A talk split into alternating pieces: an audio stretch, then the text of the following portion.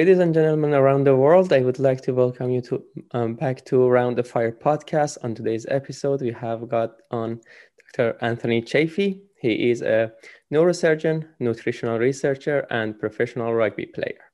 And he currently he's currently living in Australia. Welcome to the show, Dr. Chaffee. How are you doing? I'm doing great. Thank you for having me. Oh, it's a, a pleasure to have you on.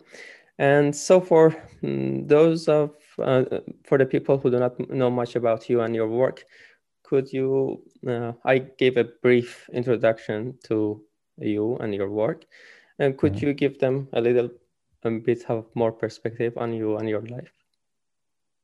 Uh, well, yeah, I grew up in in Southern California in Seattle, and you know played sports, various sports from an early age, and uh, played uh, professional rugby for a time. I um, had opportunities with rugby that that were quite interesting, and so I ended up taking some time off between my undergraduate degree and medical school to pursue those, um, and then went on to um, well, did my undergraduate degree in molecular and cellular biology with a minor in chemistry, and then went on to do my um, medical degree uh, afterwards. And since then, I've, I've practiced in um, various places. I was in uh, Ireland for a few years, and then I was uh, helping out with some family issues, and then I was doing humanitarian work in Bangladesh with the Rohingya refugees that um, you know, escaped from Burma over to Bangladesh, and was helping out in the refugee camps there as just a volunteer doctor. And uh, since then, I came back uh, to clinical practice by coming to Australia and I've been uh, continuing my my specialization into neurosurgery. Uh, during that time, I've always been interested in diet and nutrition, how that affects our health and performance specifically as an athlete, and came onto some early discoveries that really helped me perform at, at, at a level beyond my peers. And since then, I've done quite a lot of research into that and really focused on diet and nutrition, how that affects health, and especially in, in chronic disease um, side of things, because quite a lot of the diseases that we face today, the so-called chronic diseases, I believe aren't actually diseases per se, but actually toxicities and malnutrition, toxic buildup of species inappropriate diet, food that we're not supposed to eat, that we weren't designed biologically to eat, and lack of appropriate species specific nutrition, namely food that we are supposed to eat that we are genetically designed to uh, to absorb and to, to fuel us the best. So you can you can break this down uh, in a number of different ways, but when you look at the massive uptick in diseases around the world since the you know the late 70s, mostly when we radically changed the way we ate, you know, um, you can see that these so-called diseases have increased dramatically and uh, you know the obesity rates tripled, heart disease tripled, stroke rates tripled, cancer rates have tripled, type 2 diabetes, autoimmune disorders, Alzheimer's, Parkinson's, even developmental delays, and you know such as autism, miscarriages, all these sorts of things have increased exponentially. You know these things were were quite rare before then. Now they're the only things we treat. Even heart disease is the most common killer around the world. That didn't that wasn't that would that didn't exist before the 20th century. You know the first if if I remember correctly, the first description of atherosclerotic plaque and heart disease uh, was described in the 1920s. Um, you know, that's that's brand new in in the medical world. And you know, people say, "Oh, well, it was probably there, just people didn't notice it." And it's like, well, no, actually, like you made your name as a doctor um, by finding something new and putting your name on it. You know, there's a lot of things named after people in the 1800s, 1700s, 1600s, 1500s, even even much before that. You know, we have a vein in our brain called the vein of Galen. Galen was a Roman surgeon to Marcus Aurelius and, and, a, and a brilliant surgeon and, and doctor. And, you know, his teachings, you know, were used for 1500 years afterwards. So, you know, these are, these are not dumb people and they, you know, they do pay attention. So you know, heart disease was was brand new in the 20th century. Really didn't see it before, and people attributed it to cholesterol and heart and um, saturated fat, but that wasn't true because we were always eating fat and cholesterol and so forth. We never had this disease, and as one researcher in the 70s said, how can an ancient diet cause a new disease? Because it is a new disease. And so that's one example of food causing disease. And we think about it in that, in that terminology. Well, it's like, oh, if you eat fat and cholesterol, that will cause heart disease or diabetes or something like that. And they're, and they're right. You know, there is something that we're eating that's causing that, but it's not, it's not fat, cholesterol. Um, number of things, usually sugar is the main thing, sugar and carbohydrates and alcohol, the main things. Yeah. And, uh the surprising thing is that nowadays we, uh, we consider something that was discovered, as you said, in 1920, all uh, or all the other complications that tripled and became so prevalent as normal now, and that reminds me of something that you mentioned on Dr. Baker's uh, show, and it stopped me on my track. I remember I was listening to your podcast on my bike, and um, I had to take a note of it, and um, for those of uh, the listeners who haven't uh, heard about it, uh, could you please give us um, in the tale that you had about uh, Roman uh, elite and how they had toxicities? Well, like with lead poisoning and things like yeah, that. Yeah, yeah. yeah. So you know, I mean, we you know, this is where you know, this is a classic example. You know, it was in ancient Rome. Um, you know, they used lead for pipes. You know, this is this is where get the name for lead plumbum. That's that's um, uh, plumbing and things like that are derived from the Latin word for lead. Um, so people had low grade lead poisoning. You know, they're saying you know there's different suppositions as, as, to why they didn't you know get get very horrific lead poisoning. Um, you know, I thought it was like well you know the the water had a certain consistency or acidity or something like that that sort of blocked it. So it was, it was minimal lead poisoning. It's still lead poisoning. And at the time, you know you had you had generations of people with low grade lead poisoning and they just figure well this is just normal. This is how you know you're you're supposed to be. You know it's just like yeah your hair is supposed to bleed. And it's like no no that's not normal. Like there's a lot of things that aren't normal. But you know and, and eventually they figured that out. They said no, okay so something's abnormal. Something's making us sick. And they figured out that it was it was coming from those pipes using those pipes. You know i don't i don't know how to the extent that they figured that out but they feel okay this is a toxic substance. We can't use this you know for our water that's leaching out something bad that we don't want. Uh, and they figured that out. And I think that that's sort of you know where we're at right now. You know, we're eating all these you know um, plants and carbs and sugar and, and things like obviously alcohol. I mean, everyone knows that's a poison, uh, but they don't realize how bad the rest of it is. And they don't realize that sugar is processed the same way as alcohol. It does the same damage to your body as alcohol. And so, you know, we're getting these these horrible diseases, but and we and we feel like garbage and you know people overeat and they don't know why and they always feel hungry and they get overweight and they don't don't feel well. Um, and you know so we're sort of in that period as well where we have, that's this is our lead pipes is, is eating these plant-based um, foods that we're not designed to eat that are quite toxic to us because this is how plants defend themselves is by being poisonous. That's that's botany 101 biology 101 i learned that in seventh grade biology you know that plants and animals are in an evolutionary arms race. Plants becoming more and more poisonous so less and less animals can eat them and animals becoming more and more adapted to specific poisons in specific plants so that they can eat that plant and you know safely and break down the poison safely and nothing else can. So that's their dedicated food source that's their dedicated resource you know and, and you see this in nature. Plants you know or they're basically toxic to everything but there are specific animals that can eat like a plant but they do they eat like a plant or like a, you know a certain family of plants or something like that that have similar sort of poisons.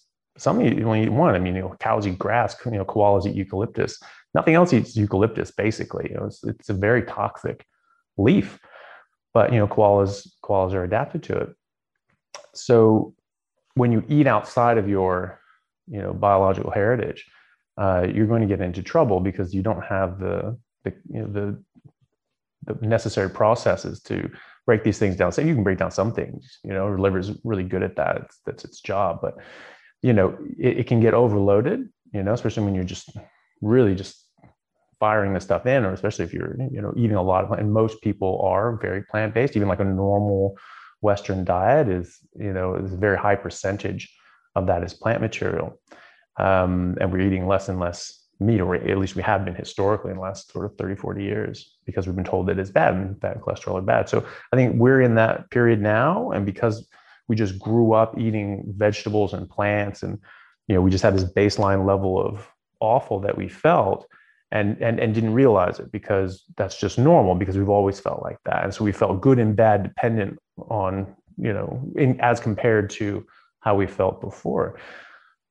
But, you know, once you get out of that and you stop, stop being poisoned, you realize that like you've actually felt horrible the rest of, you know, your, your entire life. I, I certainly do. You know, I, I know what I feel like now. I know what I felt like, you know, playing professional rugby, you know, basically, you know, inadvertently doing carnivore. I didn't realize. I just knew plants were toxic, so I just stopped eating plants. And I was, and I didn't realize what I was doing and the significance of it. But I did that for you know a number of like something like five years. I don't know exactly the the duration, but it was a, it was a number of years, and I never felt better. And then compare that to myself immediately after I went off of that without really realizing it when I was playing uh, professionally in England. Um, and and I remember, I just remember feeling, I was like, why don't I feel as just unbelievably amazing and just superhuman as I normally do? I was like, I'm not working out as hard. I'm not pushing myself. Like, what's going on? I was 25 at the time. I was like, is that the hump? Is that people say, you know, like you hit 30, you're basically dead, you know? So I was like, oh, like I'm, I'm 25, I'm in my mid 20s. Like, you know, is that it? You know, it's just downhill from here. Like, I, I didn't know.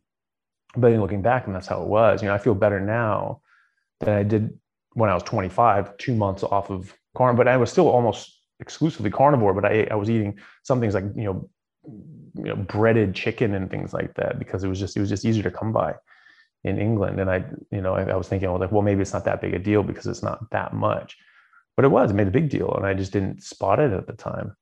And now I haven't. So that's one of the things, you know, all these all these diseases that we have um, that we just call aging, um, you know, used to be called the diseases of the West for hundreds of years you know? So you go to you know uh, australia or you know uh, north america we see the native americans and native australians and, and, and elsewhere. Uh, they wouldn't get the diseases we got. The, these guys were pure carnivores. There's tons of, of literature on this. There's tons of explorer um, you know books and things like that that have been written on these things. And they all talk about and they marvel how they're you know pure carnivores. They only eat meat and they're and they're just they're i mean they're just statues of people. I mean they're just you know absolutely you know statuesque and like and um and they, and they don't and they live to a great age. They they don't break down and wear out like like uh, the europeans did. And they they you know just ate meat. There's always a chapter on the diet of the native people on on these explorers books that I've found. And they always just marvel at how they just ate meat and how they did it different experiments and how strong they were, how athletic they were, and all these sorts of things. And, you know, now those same people who were, you know, doing amazingly well, they're actually much more sick than than other populations because, you know, they don't have as much of resistance to these poisons in these plants that you know people that had come from you know a heritage that had you know cultivation of crops and that sort of agricultural revolution was roughly 8,000 years ago. So some some you know uh, populations have had more access to these. They've grown a little bit of resistance. Their their livers have just got a little more attuned to breaking these poisons down, but they're not immune by any means. And so we still get the diseases. You still get the toxicities from because I don't even think of them as, as diseases anymore. I think they're toxicities. You know, you get you can call you know lead does you know certain certain you know damage to your cells and your brain and your liver and all these sorts of things. And you could you could look at that molecularly and say, oh, this is a disease that does this, and figure out a medication that can sort of slow it down, and so you can die slowly over 40 years. Or you can realize that you're being poisoned, you're being exposed to something that is toxic, and, and, and eliminating that. And that's how I, I think of um, these other sorts of things, such as you know, you know, heart disease, even you know, quite a lot of cancers as well. people are genetically predisposed to certain cancers. There's other factors that go into cancer, but this is a major one. Is is the food that we eat, and so you know, I, I think of these sorts of things as a, as a as an exposure principle uh, instead of as a disease principle. And you know, one of the first things I learned when I was a kid, um, I remember we were, it was just announced somewhere, I don't even remember what, but they said that um, when Native Americans ate a Western diet, they were four times as likely to get, you know, obesity, heart disease, cancer, diabetes, and all the rest. And I remember thinking, well, doesn't that mean that the food is causing the disease? Because if they don't eat the food, they don't get the disease. And if they do eat the food, and we eat the food and we get the disease, We just get it at a slower rate. You know, and what what's the you know what's a non-Western diet? You know, I mean, because that, that to me it was just just food. It just showed up. That's what food is. And you know, what are they eating or what were they eating? You know, that we're not, and vice versa. And you know, the answer was it was meat. They don't tell you that, but it's pure carnivore. You know, just look at the Eskimos. They just eat blubber. There's no plants to eat in the North Pole, even if they wanted to, which they don't because they're they're explorers.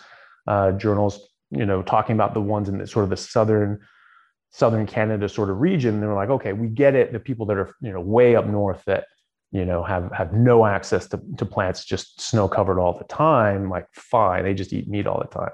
You know, but these guys down here, you know, three months out of the year, you know it thaws out and and in their words it's like surely they could live off the bounty of the land and but they don't and they were really amazed by that and but at the same time they weren't getting the diseases of the west well now they do and they get it at a much higher rate and they get it much faster you know here in australia um, you know people get much much more sick and you know to the point that the, these uh, people are, are suffering much more. They have much more problems with obesity and heart disease and cancer, diabetes, and all these sorts of things, peripheral vascular disease, everything, autoimmune disorders. You just name it because they, they really don't have any defenses genetically.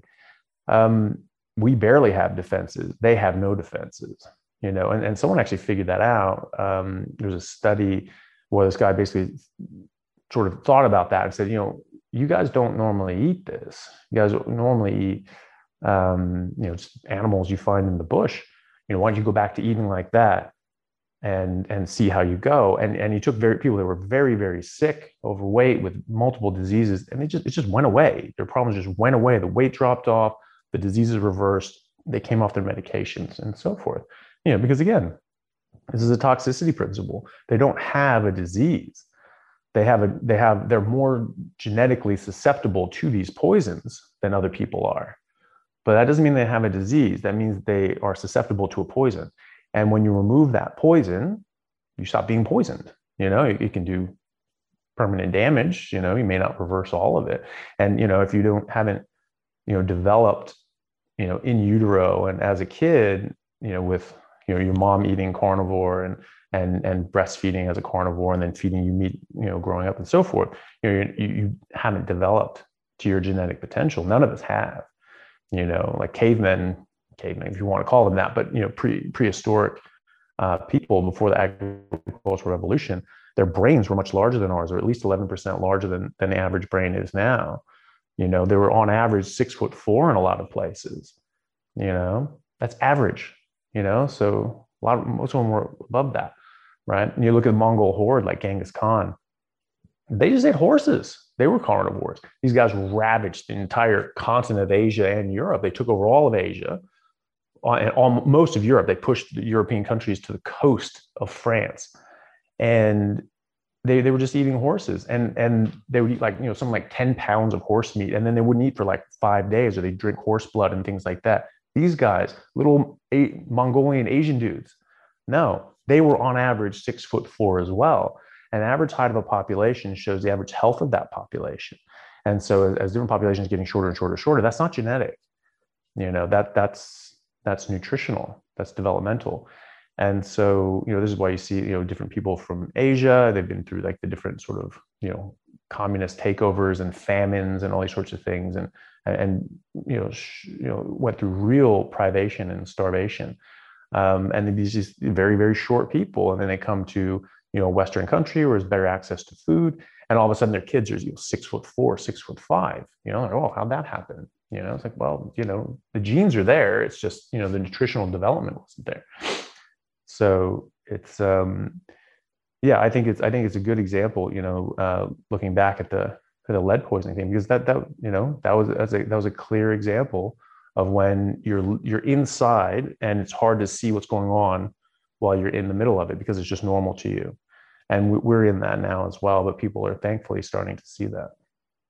Yeah one of the things that i see dictators around the world do is to make everything vague make everything gray mm. that there are so many differences this can't be and this can be viewed uh, this way that way and mm. they overcomplicate things that can be really simple and uh, this is something that is happening today, I mean, during the last decades, that uh, the same thing is happening about nutrition. That nutrition is so complicated, and mm-hmm. um, everyone is different. And I love the examples example that you gave, um, how you illustrated this fact that there are no two animals from the same species that have mm. two different optimal diets and there is yeah. an optimal diet that we should find yeah that's it yeah i mean that's that's the thing um you know we we are one species we're homo sapiens homo sapiens sapiens actually um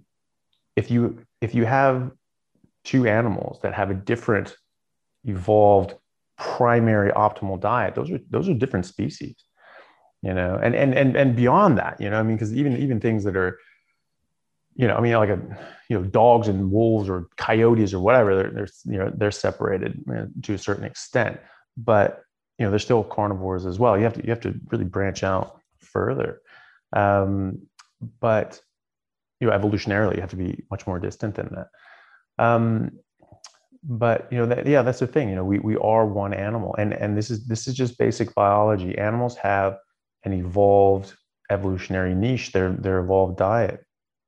Uh, all animals do, and we are animals. That's just what we are.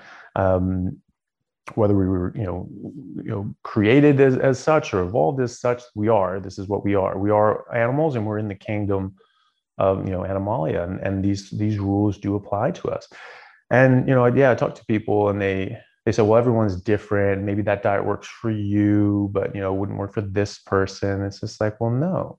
You know, we do have an evolved diet. We do have something, a primary optimal diet. Now, some certain certain things are less bad. Certain non uh, you know ev- evolutionary sort of things are less bad for people. Like you know, people from the European population will have an easier time with sugar, alcohol, you know, carbs, plants, and things like that than say Native Americans or you know Native Australians would. But that doesn't mean that those are good for Europeans. It just means they're less bad. And there's still an optimal, an optimization, optimal diet. There is an optimal diet for a lion or a giraffe or a zebra or a cow. Cows don't do well on grain. They get fat and they get sick. That's why we give it to them. That's happening to us too. It fattens us up. It puts intramuscular fat on us.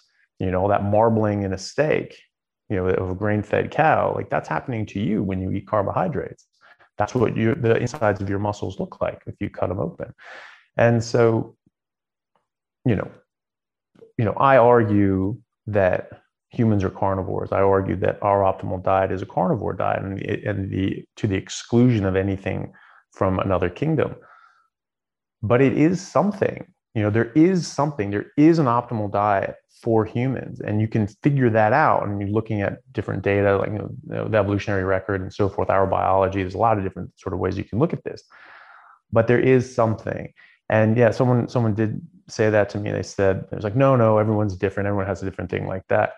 And um, you know i sort of i was just like well no. It's just and and they they kept pushing that and they they were very convinced that they were right. And so i just asked them like great name give me one example of two animal two members of the same species that have different optimal diets.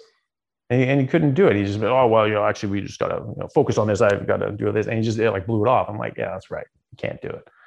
And because you can't do it because it doesn't exist you know it's just not there. I, I could challenge anyone to do that you know it's just not going to happen like you know you know two bald eagles don't like this is they don't have a different optimal diet you know, two cheetahs don't have different optimal. You know, lettuce is not good for one cheetah. Well, so, you know, some cheetahs, you know, they you know have good up for, for baked beans, and others, you know, lettuce is best. Like, no, that's not the case. You know, so yeah, I think that's very important. It just like you saying, there's some things that are that are too generic, and other things that are, that are too complex. There are a lot of complex reasons why certain things are good or bad for us. But it comes down to the simple fact that if you eat what your species evolved to eat, you'll be the healthiest version of yourself that you can be genetically. And if you eat anything else, it will detract from that significantly, even if, even by being not as optimal. You know, like here, here's beef up here, like that's that's the best, right? Um, you know, and here's like the line of being good or bad for you, right? This is neutral, you know, and so maybe here's like you know lean chicken breast without the skin on. You don't have the fat. You know, this is why it tastes bland. It's not that it doesn't taste that good. This thing, but a steak tastes amazing. That's because it has more nutrients that your body wants. It wants the fat. It wants the cholesterol. It wants all the other nutrients in it.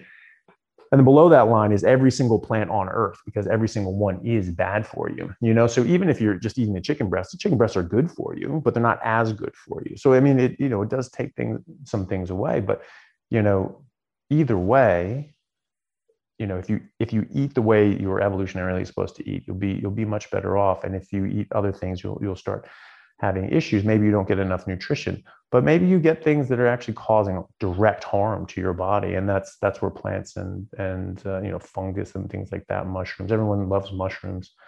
Uh, I, I don't know how how many people love mushrooms but a lot of people swear by mushrooms. And uh, you know I always thought about that as, as a little odd because you know there's there's you know 600,000 mushrooms and fungus out there.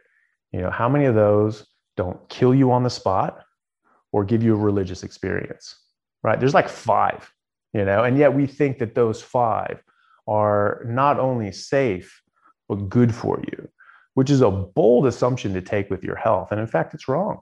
You know we know there's quite a lot of harmful chemicals in there because it, it you know it's alive it wants to stay alive. If you eat it, it dies. It doesn't want to do that. So it has a, has a defense. You know, all living things have a defense down to single-celled organisms. While animals can run away or fight back, plants can't.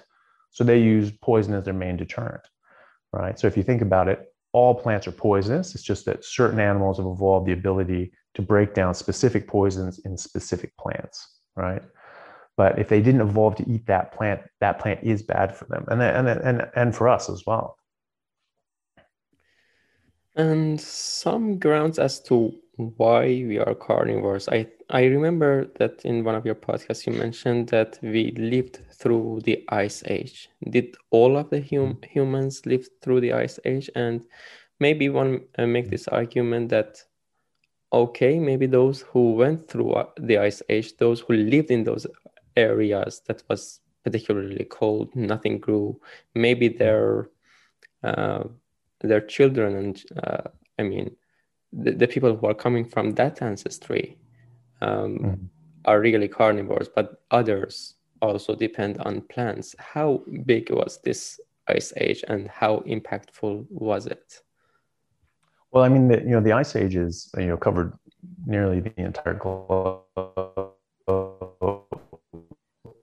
Um, and it's and there's been tons of them. You know, we're technically in an ice age right now. That's why we have polar ice caps. You know, you know, those didn't exist two and a half to three million years ago. There's about a 300 million year period where there were no polar ice caps whatsoever. Uh, so that's a relatively new thing as well. But that that was a thing. You know, our our ancestors, the hominins, split off from uh, the other great apes about eight million years ago. They were herbivorous at the time, uh, which is you know we're you know we share similarities with other apes. You know because we come from that that heritage, but um, but we're different because they, our ancestors started eating meat. They started eating more and more meat, more and more meat, and that's what split off their evolution. Okay, and you know their brains got bigger, their teeth got smaller, their jaws got smaller because they're eating softer and softer food. They weren't chewing on sticks all day like a gorilla, and you know, and and but the most important thing is our brains got bigger because you know, we don't have claws. We can't chase down a, a buffalo and and and tear and kill it with our mouth. You know, so we had to we had to grow our brain to figure out how okay how are we going to get that food source with without being able to to you know to kill this thing with our hands right? You know you have a woolly mammoth that out out out you know uh, outdoes us by every, every physical metric. You know how are we going to take that thing out and eat that? Well we had to figure it out. We had to figure out you know ways of doing that you know scaring them off cliffs so they you know fell and die and then using stone tools to cut them up and so forth you know and so our brains developed we developed tools we developed tactics and you know and that's why we live in houses and lions don't. You know people say like well you know well we don't have you know jaws like a like a lion. It's just like right well we don't kill things with our mouths you know? And the reason that you know and so we have hands we could pick fruit we can do all these things naturally is like yes and if we were doing that we would never have developed our brains because we wouldn't need to because we just pick fruit. Well i mean how much brains do you need to pick fruit not much, you know, and um, you know, monkeys do it all the time, you know, and and they, you know, they're intelligent in respects in, in respects to other species, but they're you know they're not they're not doing calculus. Um, so um, sorry, I lost my train of thought. Like um, we started from the ice age. Ice ages, yeah. So so we were going down that and that in that mechanism, right? And we're evolving more into humans, right? And then you know, first stone tools were about 3.3 million years ago. And then, you know, so we're already, you know, being able to kill animals, dismember them, all these sorts of things. Then the ice ages hit.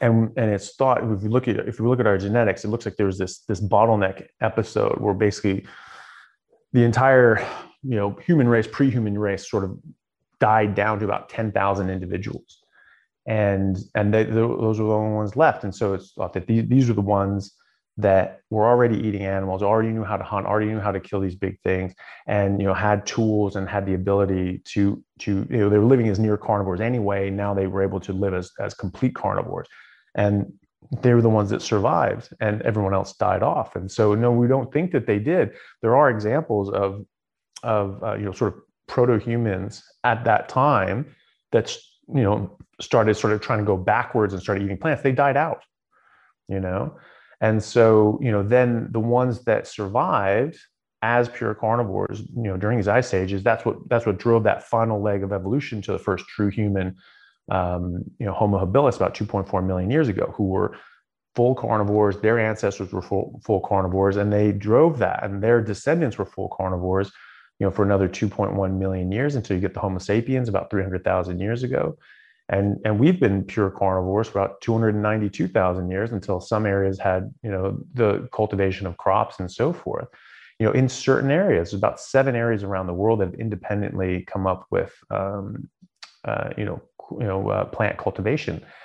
Um, but this, this is a very, very new thing. And in fact, you know, most places we go to, you know, most places around the world, we're still living uh, as, as carnivores uh, up until very very recently in many many places. You know some some places still are you know? And so you know that's what you sort of have to get back to. So you know people think of people have you know claimed that you know the eskimos are, are especially adapted to living in their environment. And you know as we consider it maybe uh, that would be the case. But actually that's a that's a throwback we're especially that we have actually branched out and, and, and, adapted around the rest of the world. You know, we are, you know, we can adapt to things. You know, that's why we're we're very robust species. We do come from an herbivorous background. We still have a bit of defense uh, from these plants. You know, like like you know, you know, felines and things like that. You know, most plants will just kill them. You know, they they are they are very very sensitive to nearly every plant. Um, dogs somewhere in the middle, but you know, we have some of these. We can sort of uh, uh, break down some of these things, we have a bit more defenses than other than other carnivores do, just because you know of you know our our past um, you know herbivorous state is, is, closer than like a you know a lion's is. Um, so you know it's it's um, it's actually you know you know the the Eskimos and so forth. They're actually what what humans actually lived like normally so, you know, we're we're in adaptation, not them, you know, because like, you know, for, for tens of thousands of years, most of the planet is covered in ice. Most of it. Maybe there's some areas that, you know, thaw out some I'm, you know, sure there would be. But all, most of it was was just a block of ice.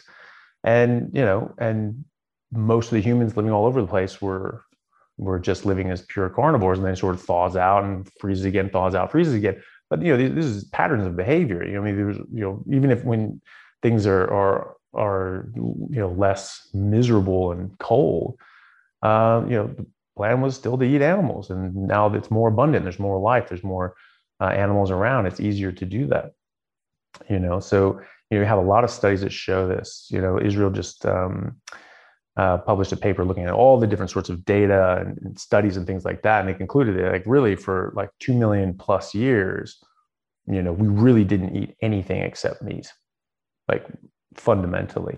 There's a there's a study called the stable isotope study, which looks at, you know, the bone fossil bones of, you know, um, you know, early Homo sapiens and Neanderthals and things like that and you know you, you can look at the different isotopes and, and different you know molecules in there uh, and see exactly you know what did this thing eat? You know they, they deposit you know certain things you know due to you know animal protein and different sorts of things and plants you know show up in a different different way.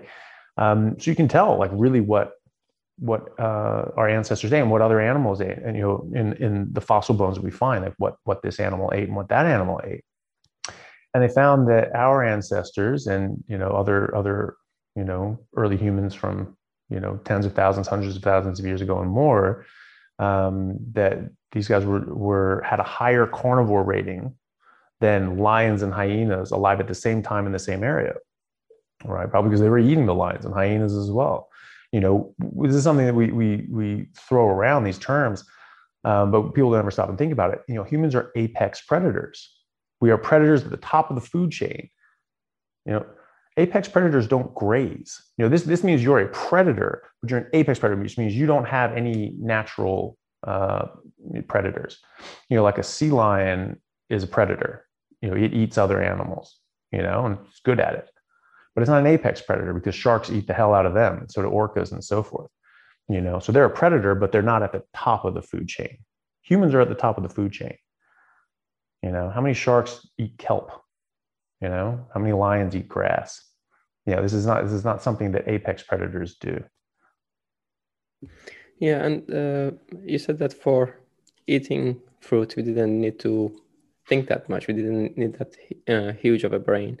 So um, how about we transition to uh, this part? Because um, some people in the carnivore community also uh, consider eating plants, especially the plants that are uh, very common these days, are much more uh, modified and they have even more, more fructose.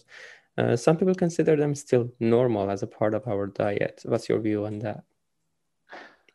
Um, well, as far as like fruits and things like that, I mean, you know, fruits like sugar's sugar's a bit of an outlier, you know, as far because you know you you can tell you know what's what's good or bad for you generally by taste.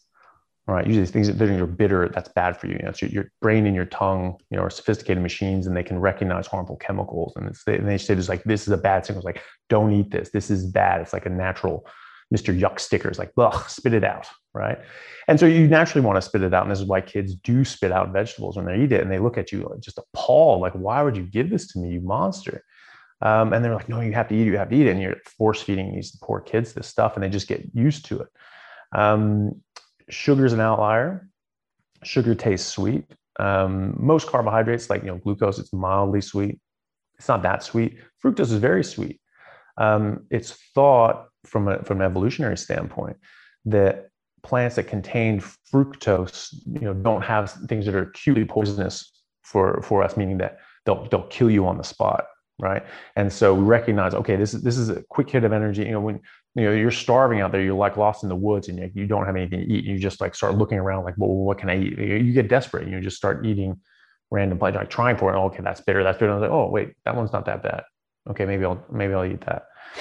Um, so that's how that's thought that you know this was this was um, something that we recognized as safe, and so we you know saw this like okay we can use this and get a quick hit of energy, and you know then we can get you know back on our normal uh, get our normal food afterwards. That's fine. Um, that that that that helped um, you know, from a survival standpoint, because again, you know, we're robust. We can, get energy from different sources and nutrition from different sources, and we can survive on it. That's that's why we've been able to survive and adapt in in various places. But no, it's there. There's just a ton of evidence showing how toxic fructose is. You know, I mentioned earlier that you know fructose is is broken down in the same way as alcohol. That I wasn't I wasn't you know exaggerating. Like that, it is. You can consider fructose and ethanol exactly the same because when they go into your body they they get broken down into the exact same products they go to your liver they get broken down and you know basically your liver you know fructose is what yeast ferment into alcohol right but our livers actually finish that fermentation process you know essentially and then it flips into those same breakdown products as ethanol and fructose and they all go down the exact same pathway and because of those breakdown molecules they're not they're not good for you they're quite toxic and they cause a lot of diseases. And so we have this this downstream effect, and this is why you're getting, you know, children who are getting diseases that we used to only see in you know you know elderly alcoholics, right? And we actually had to rename it. You know, type two diabetes actually used to be named adult onset diabetes, and then that's what it was for you know you know decades, decades and decades and decades, right? And you know fatty liver disease. Now there's non-alcoholic fatty liver disease as, as part of you know metabolic syndrome and all these sorts of things. We don't really know why it happens, blah blah blah blah blah. But we do know now biochemically that fructose breaks down the exact same way as ethanol and, and, and breaks down into these fatty droplets in, in your liver and you get fatty liver disease you get cirrhosis you get diabetes you get you know peripheral insulin resistance diabetes you get heart disease you get cancer you get alzheimer's you get all these sorts of things. And and then there's mechanisms that have been shown conclusively that that are causative in nature. They show cause. It's not a correlation. It's not just like oh well you know there's there, we see some sort of connection but we don't know what's causing what. No we have causation. And you know the the university of uh, california san francisco uh, medical school is one of the top research institutions medical research institutions in the world they came out in, in their bio, biochemistry department came out in 2009 and showed biochemically what fructose does in the body and how it's broken down and what it goes into and showed you know conclusively that it, it gets broken down to the same by the same mechanisms and in the same way to the same products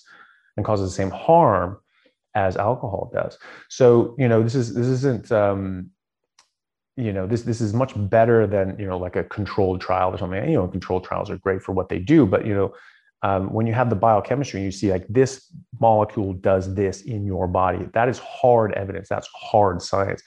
You know, you know, randomized controlled trials are great, but it's not hard science. You know, you have hundreds of thousands of different sorts of things. You can run this sort of experiment. Then you start sort of getting more of the information out there. But you know, there's a lot of junk science in medicine. There's a lot of junk papers in medicine. You have like, you know, 10 people did this and five people did that. And you had some sort of difference. It's like, yeah, what that, that, you know, that's pretty useless, but you get published. And there's a lot of these things that get published and a lot of people base these things um, you know base their practice off these sorts of things that they really don't have good evidence this is good evidence this is ex- exceptional evidence you know some people say like well you know is there a randomized control trial you know showing x y and z. It's just like okay is there a randomized control trial that shows the pythagorean theorem works? Is there a randomized control trial that shows that you know parachutes work? No there isn't actually you know and that's, that's a classic sort of example you know? It's just like you know where's the study that shows a parachute works? It's like that's just you know it, it doesn't count unless you you have that. You know a good example um, that i heard the other day was um, you know randomized control trial is great. Meta-analysis of randomized control trials even better. You know you can you can really learn a lot from those. That's fine. Um, you know but to say it's like okay i won't accept anything unless it's a you know meta-analysis of randomized control trials or randomized control trials themselves you know, that's like saying you're taking someone to court, you know, and, and saying that the only evidence that, you know, we, we, ex- we accept that, um, you know, videotape of someone committing a crime where you can clearly see their face, you can clearly see what's going on, you can clearly identify them on this video, that that's, you know, the best evidence that we have. You know, we, we see them doing it, right? And everyone can see it repeatedly, like, yes, that's him every time. Okay. So that's the best evidence. But now, what if we said, okay, that's the only evidence that we'll accept? well, you know, you, then you're you're foregoing a lot of other thing, you know, pieces of evidence that are very very good and can get you where you need to go. Um, so yeah, the the biochemistry department. I mean, this is this is like you know we have all, all sorts of different you know mechanisms and, and pathways and things like that that we know about in biology and biochemistry and so forth. And there there are ways of studying that and looking at that, and we've done that with fructose. So this is this is this is as hard a science as it gets in the biological sciences. Um, and there's been a ton of, of uh, studies since then showing that, showing causation of you know fructose causing metabolic syndrome and, and fatty liver disease and um, diabetes and so forth. And you know, actually meets the criteria of causation the official scientific tri- criteria of causation. And um, you know and yet and yet people are saying it's just like oh well you know seasonal fruit is okay. It's just like okay um, I guess it's okay, you know, doing cocaine every night seasonally is, is okay, but it's not good for you. It's not, a, it's not a benefit to your life. You know, if you don't do it as much, it's not as bad for you, but it's not ever good for you. Or the new trend saying, oh, well, honey, raw honey is good for you. Well, raw honey is not the same as processed sugar and this and the other. And It's just like, well, no one ever said it was. You know, like it's of course it's not. It's a, it's a complex, you know, um, you know, mixture of, of different sorts of chemicals. One of them happens to be fructose. And fructose is bad for you every time you know? And so maybe there's other things in, in raw honey that are that are good for you and do good things for you. So that, that's that's great. But the fructose is not one of them you know? And i mean like look this is what bees eat this is this is their whole diet. I'm sure there are, there are good things that there are things in there that are good for living creatures but not us you know i mean there's some things that are going to be good for us but not the whole package. And you have to look at the whole package. You have to look at the entire picture. You can't just focus on one thing you know saying this oldest study where people ate honey instead of sugar and they had better outcomes. Like whoop-de-doo you know? I mean you can put you mix you know you mix in uh, vitamin c with cocaine and you know, fool yourself that you're doing this for your health but you're not. You're really not. Well well but cocaine with vitamin c is better for you than normal cocaine. I mean it's like okay yeah but what do you, what point are you trying to prove here? The cocaine part of that is bad for you. It's still bad for you. It's not going to change it's not going to stop being bad for you just because you added you know so few things that are good for you. So i think it's it's strange you know there's a lot of people that have you know made a big name for themselves um, recommending the carnivore diet and so forth who are now saying oh well actually you know honey's honey's okay and you know seasonal fruit is okay. But I, I think that that's a very dangerous thing to say i think it's a little reckless because a it's not it's not good for you it's never good for you you know it's like saying well oh, alcohol sometimes is okay like yes it's okay but it's never it's not good for you and that's the point. You know, we're talking about optimization. We're talking about the optimal diet. You know, and if people want to, you know, you know, eat fruit or eat honey or you know, you know, do drugs or what, I don't care. You know, it's their life. You know, but you know, the discussion we're having is what's optimal. Well, that's not optimal. You know, if you if you enjoy smoking, go you know go ahead. You know, you know it's bad for you. You know, but I don't want you know people being told that oh you know smoking sometimes you know it's okay you know seasonally like it's not bad for you. No, it is actually it is bad for you. It's not as bad for you smoking every day, but it is bad for you. And just like cigarettes, fructose is addictive. It gives a dopamine response to your brain, just like cocaine, heroin, and meth. Kills. There are MRI studies that that we have showing that it you know fructose kills the same areas of your brain as meth, to the same extent as meth. Okay so this is one of the worst drugs on earth. Actually, there was the, there's a, um, uh, a, famous doctor in, in uh, Amsterdam uh, who said that fruit uh, that sugar is the worst drug on earth. This is in Amsterdam. They know something about drugs there, right? And he's saying this is the worst drug on earth. And I would agree with him. You know, that's something that I've been saying for years. I think it is the worst drug in the world, sim- simply because we don't even realize it's a drug. And so you know food industry is able to put it in everything and this is this is a major major contributor to why we have have lost our health uh, as a planet you know um, you know the, the obesity rate in england and the us after world war ii was 6% it stayed 6% until 1980 when we when we changed our dietary uh, recommendations dramatically. You know now it's in the you know in the 20s and 30s you know and, and, and, you see that all throughout. You know you see like in india and china and things like that they don't have the obesity rate that other places do. They have more starvation as well but their diabetes rate metabolic syndrome rates are actually higher okay because they're eating a lot of sugar as well all these processed um, you know messes of uh, of so-called food are, are getting there and they're eating quite a lot of it. And so they're having a much harder time with this because they're eating a lot more sugar sugar is bad for you. It's always bad for you. You know, and telling people that, oh, it's okay sometimes, I think is really harmful because, you know, it is addictive.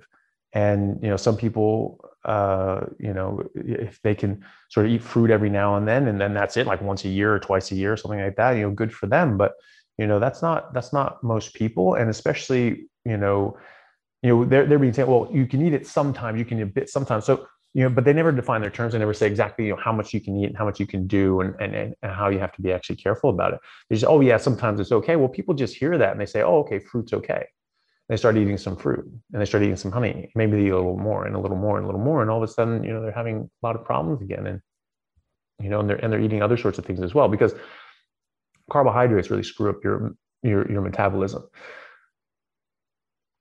we we in biochemistry, you know, talk about like a fed state and a fasting state. I, I, completely disagree with that. I think that's completely backwards. I think our so-called fasting state is actually our primary metabolic state. This is this is where all of our heavy machinery comes to bear. Um, you can mobilize energy in multiple different forms. you can access your fat stores and so forth, which is like your gas tank in your car. When you eat carbohydrates, it takes you out of that and you go into the fast or the fed state. Well, the only reason we call that a fed state and the other one a fasting state is by the time we were able to look at these things biochemically, everyone was eating carbohydrates. You know, say, oh, when you eat it looks like this, when you don't eat it looks like that. It's like, well, yeah, but when you eat everything except carbs, it also looks like this. And that's what all animals and basically all animals in the wild that's what their metabolism looks like with biochemistry work looks like. So when you're eating carbohydrates, it really upends that, and you and you kick off into this what I call you know it's a pathological um, insulin-driven defensive state because high blood sugar is toxic. It kills it kills people. This is what kills diabetics, right?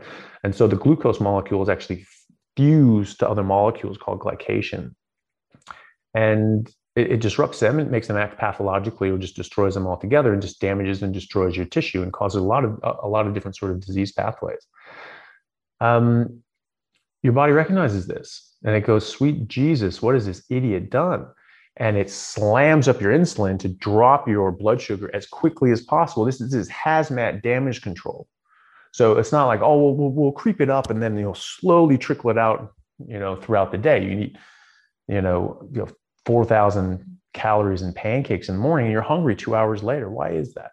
You know, you, you should have been, you, you shouldn't have to eat for two days on that, but you do, you feel hungry again. Why is that? So because your insulin stays up, it's not just like up a little bit and then it comes down. It slams up and it stays up because it's such a high level and the half life is such that it takes about 24 hours for your insulin level to come back down.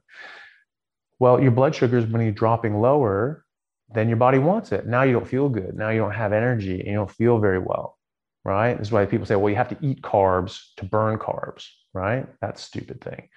Well, if you don't eat any carbs at all, you make the carbs that you need.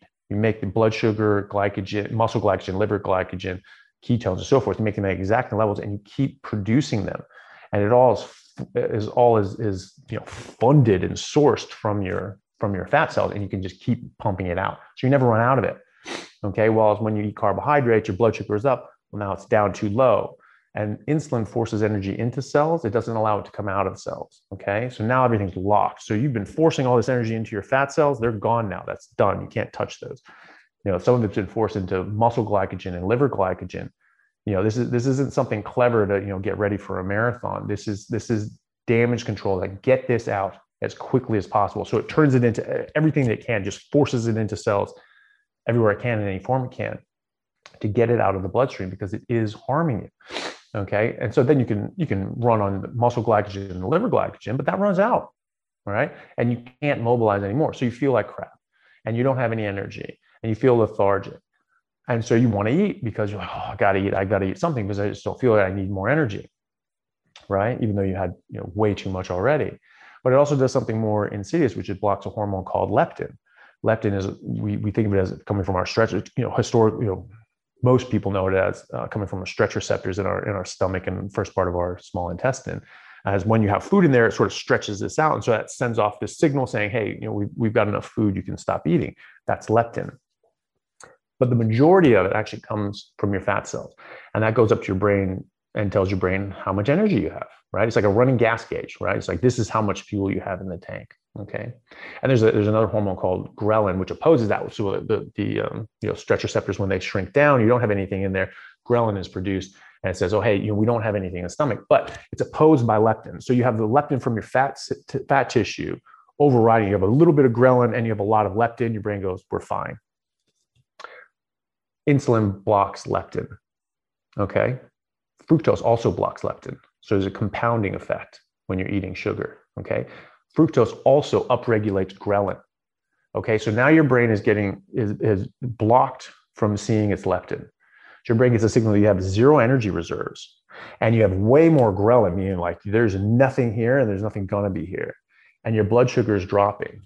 So your brain gets this panic signal and it says, if you don't eat now, you will die.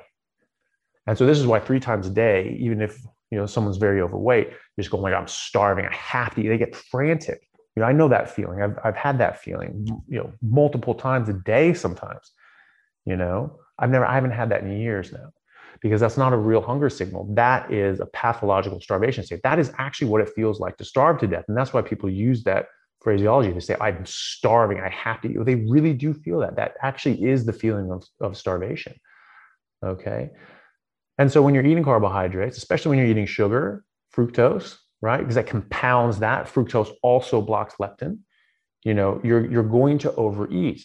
And you're going and your brain's going to get these signals saying that you need, you need to eat, you need to eat, you need to eat, you need to keep eating. Okay. And so by suggesting to people that, oh yeah, you can have some honey sometimes, you know, that that's that's a it's flying in the face of of you know the last you know 12 years of hard, hard biochemistry that we have out about fructose. Um, and it's also ignoring the fact that this is an addictive substance and people do become addicted to it. It's a very hard addiction to get off sometimes. And that it causes you to overeat. It causes you to not be able to trust your hunger signals.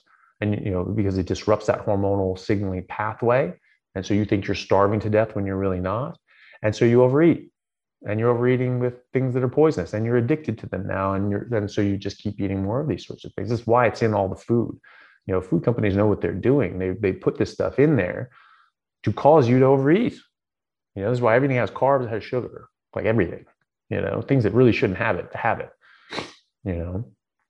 And so i think that it's a very bad idea for people in this in this space and in this you know especially people that that that people listen to and look up to uh, to recommend these things in in in that fashion and there's some people you know you have this study and it's oh the fructose does something like this and you know there was um there were some some people that i saw arguing and they, there were just such te- such you know tenuous arguments. It was like, well, there's this suggestion that you know fructose sort of does something, and if we don't get that, then you know we'll have a, all these problems. Okay, okay, fine, but you know you're you're looking at like one metabolic function out of millions that are going on your in your cells at all times.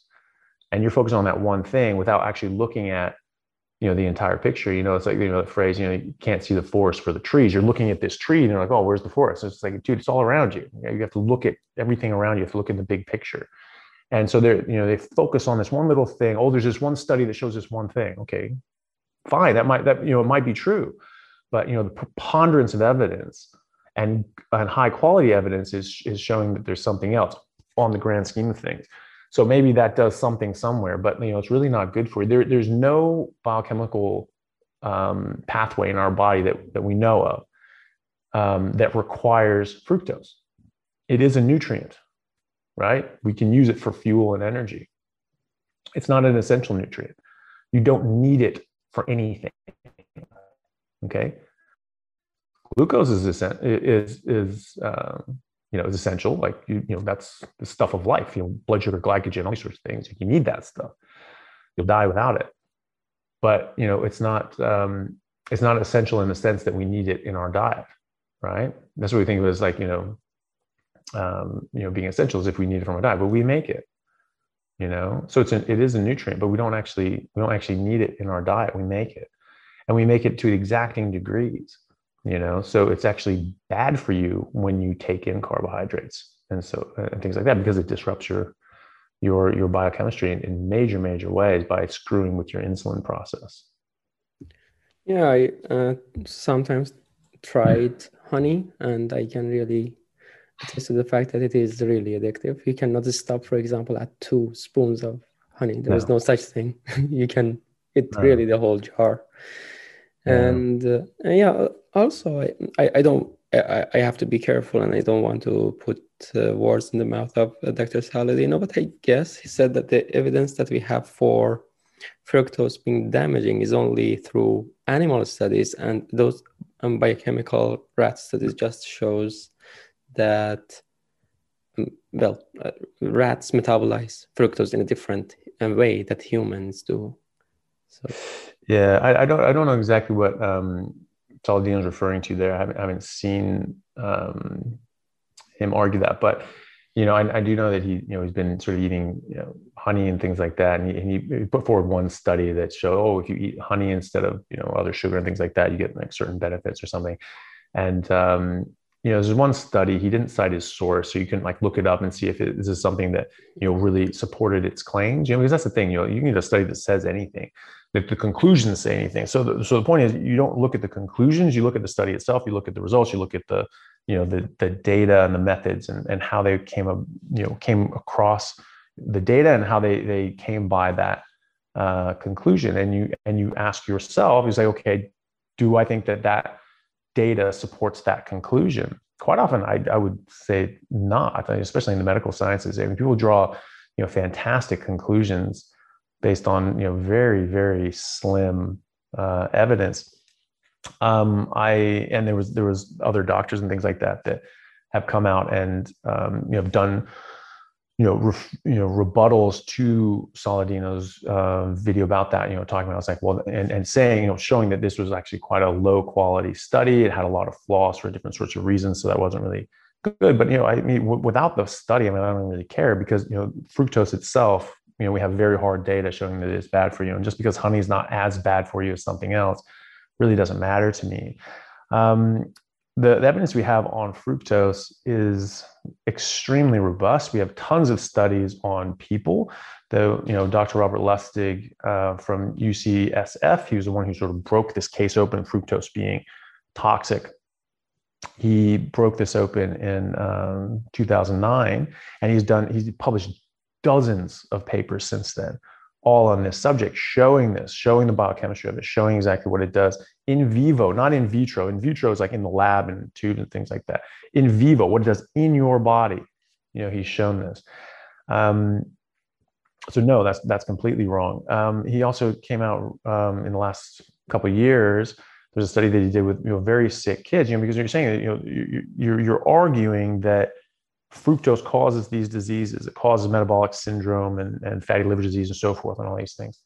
Um, and you're saying, okay, if we just remove this, you know, will that get rid of it? You know, that's that's that's that's quite conclusive, right?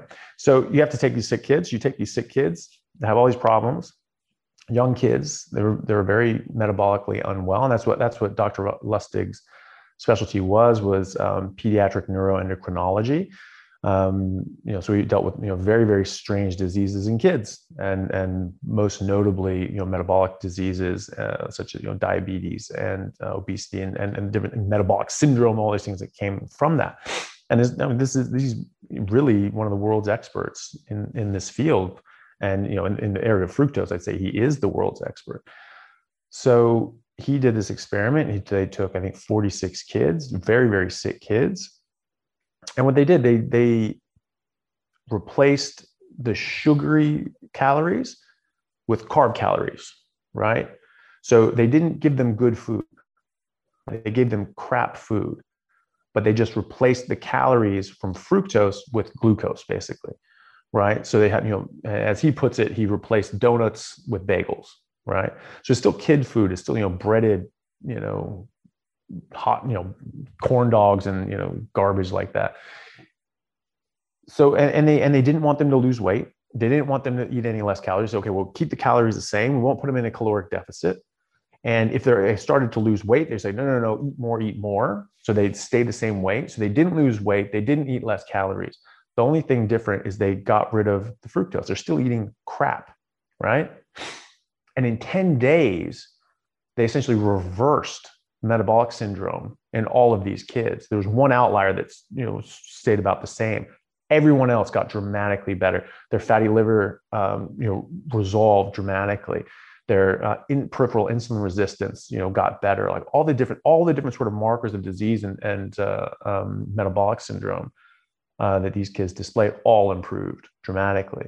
So that actually, that study actually met the criteria for causation so, you know, that, you know, we have like, you know, people know, know that, you know, smoking is bad for you, causing cancer and things like that and, and so forth. That study that Lustig did met the exact same um, criteria for causation as, as our studies, you know, showing that smoking is bad for you, you know? And so it, it's, it's, it's actually quite good evidence. There's tons. I, I really encourage people to look up Dr. Uh, Lustig's work, Dr. Robert Lustig. He's had a ton of talks on YouTube and so forth. You know, he's he's not he's not you know arguing the same thing as I'm arguing, which is that you know humans are carnivores and really should only be eating meat exclusively.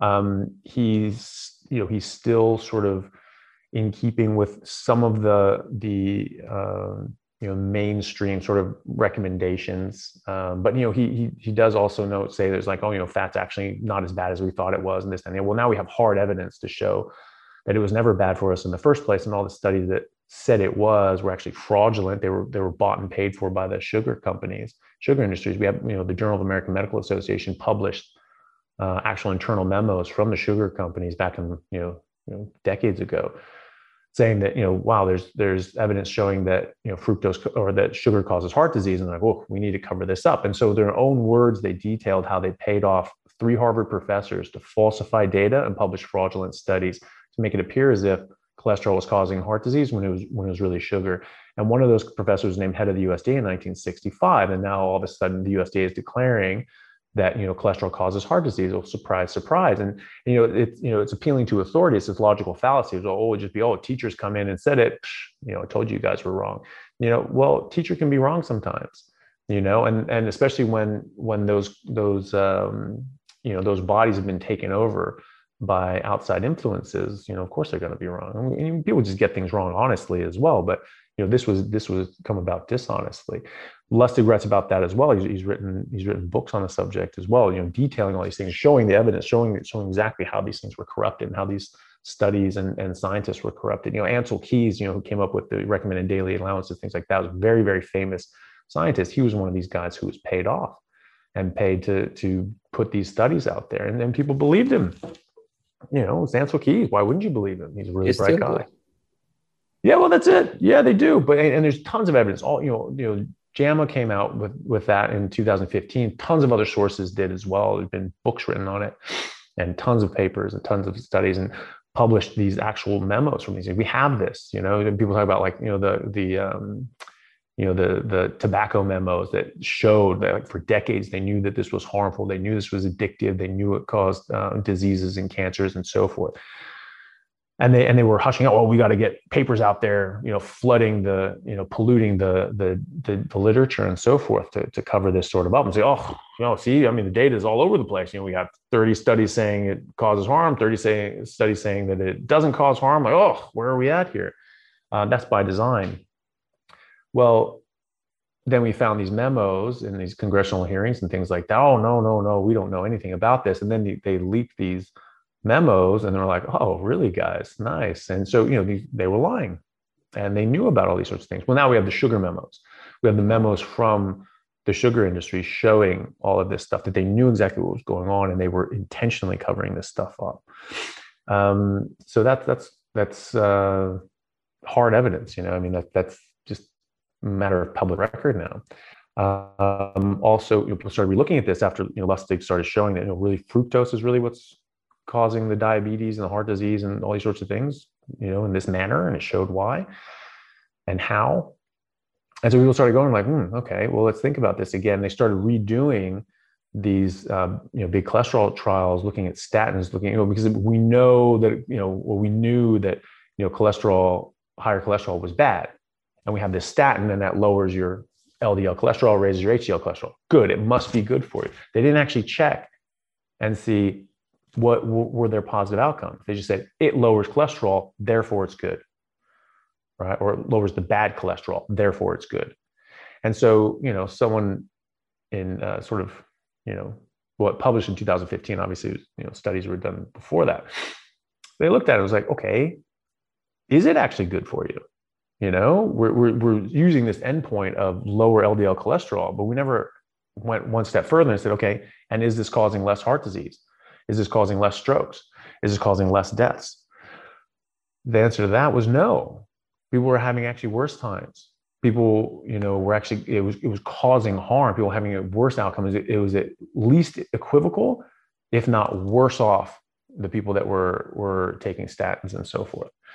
Um, because statins have side effects too. They're they're they're a drug like any other, and they they can cause harm. And so also, you know, your you know, cholesterol is not bad for you. It was never bad for you. You know, that was a lie. And so when you're taking a drug to lower your cholesterol, well, you're taking away something that's actually potentially good for you, right? Well, if you're if you're not eating sugar and carbohydrates or drinking alcohol, it is good for you. You know, we get some car, you know, we get some uh, uh, cholesterol. There's a ton of different kinds of LDL cholesterol. And really, if you want to know what your cholesterol is doing, you have to get a particulate study and look at the different particulate sizes of your LDL cholesterol. But a good way of looking at it without doing that is looking at your HDL compared to your triglycerides. If you have high high uh, HDL and you have low triglycerides, it's it's very likely that the LDL that you have is is good LDL, and so it doesn't matter what the number is, it's good. If that's you know that that ratio is flipped around, then like oh okay, you know well you're eating a lot of sugar and drinking alcohol, you know, and then you have your, your cholesterol is is unhealthy, but it's also unhealthy in this con- in a context of an unhealthy inflammatory process that's that's you know precipitating diseases. Um, you get you know some of the real bad ones that are more associated with you know atherosclerosis and so forth are SDLDL and VLDL. Okay, and these are metabolites of fructose and alcohol.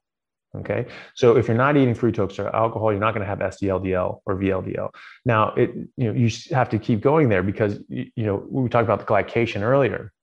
When you have high blood sugar, you're glycating molecules. Well, you actually need to glycate those SDL, SDLDLs and VLDLs as well, but to get them to act in this ultra pathological sort of way, and, and along with this whole it's, it's a whole complex you know biochemical system when you eat uh, sugar and alcohol and all the different different sorts of systems that it disrupts and then precipitate atherosclerosis but that's part of it. And so you if you're not eating sugar or drinking alcohol you're not going to have sdldl or vldl and if you're not eating carbohydrates you wouldn't you know be able to glycate the sdldl and vldl that you would have which you don't you know? So if you're outside of that and you're not eating that crap. It doesn't matter what your cholesterol is you know? It's good for you. It's physiological know, because it was never bad for you in the first place. And so if you're taking statin, if you're drinking and eating sugar and stuff like that, like, man, maybe statin might be good for you because you have, you know, you have this whole disease process going on that, you know, this abnormal uh, cholesterol is, is just one little part of.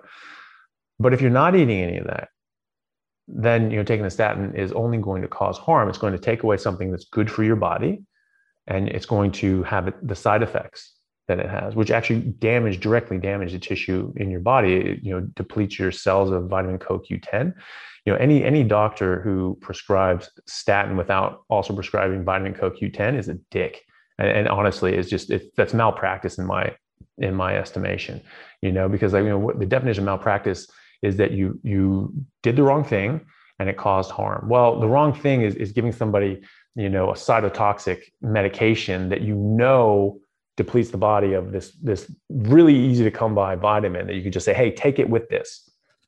And you know, sending them off into the woods, you know, just be like, oh yeah, you'll be fine. You know, like, oh, well, you should look into that yourself. No, you're the doctor. You prescribe this. You need to do your due diligence and prescribe it with with vitamin CoQ10, which is going to make this, you know, much less dangerous for people. You know, um, so this thing causes harm.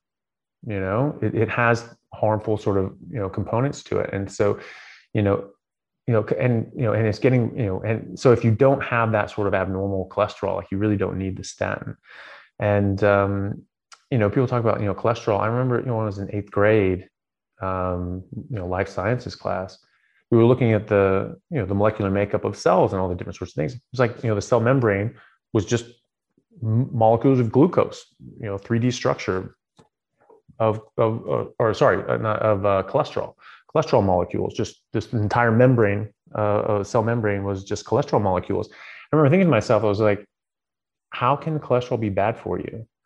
We are cholesterol. Like we're completely made out of like how is that how is that bad for you? You know, are our cells just cause cancer and heart disease? I mean, like what I, I just didn't I didn't get that. It was just like that doesn't sound right. And you keep I keep you know looking through like you know through my, my you know my science education and, and medical education and, and, career and you just you look at these sorts of things you're like that doesn't add up that doesn't add up that doesn't add up and then all of a sudden you're like okay that's why this is this complete crap. Unfortunately there's a lot of that in medicine.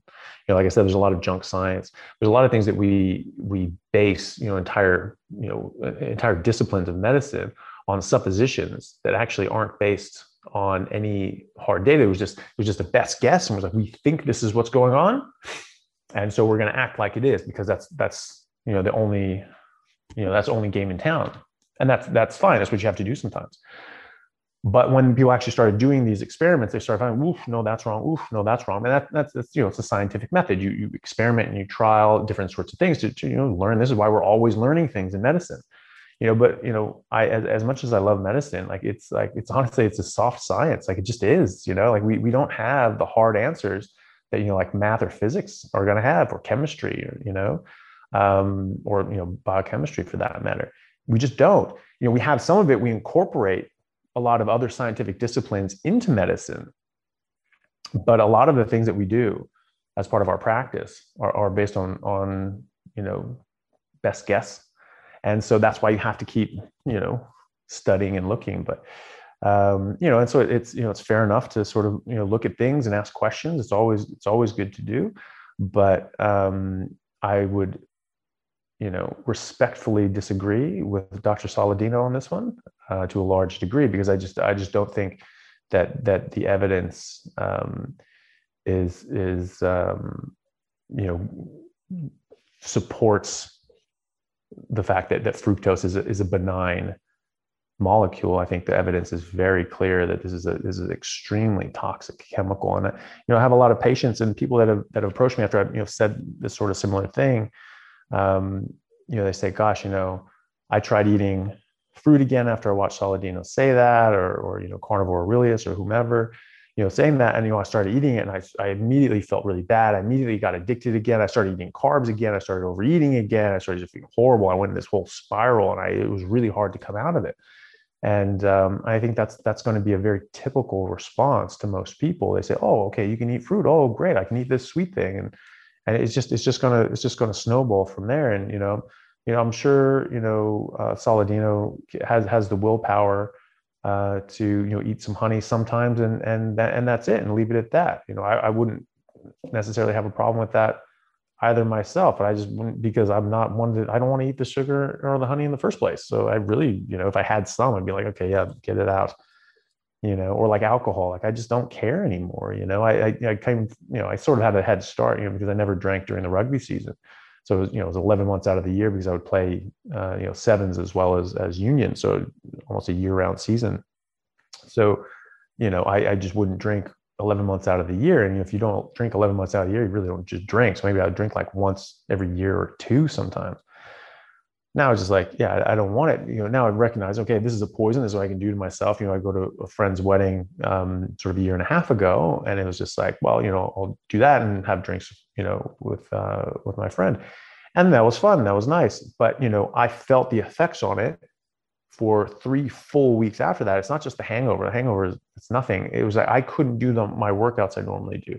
I didn't have the energy I normally do. I didn't have the mental concentration and and focus that I normally do for three full weeks. It wasn't until the fourth week that I started getting back into my normal, uh, you know, pattern and and you know feeling normal and being able to do the the you know the workouts to the extent that I do at that point. It it takes a full three weeks to get out of your system. People don't realize how much of a of a of a you know knock on effect that these things have. They think of it just as in, in the short term. I ate this today.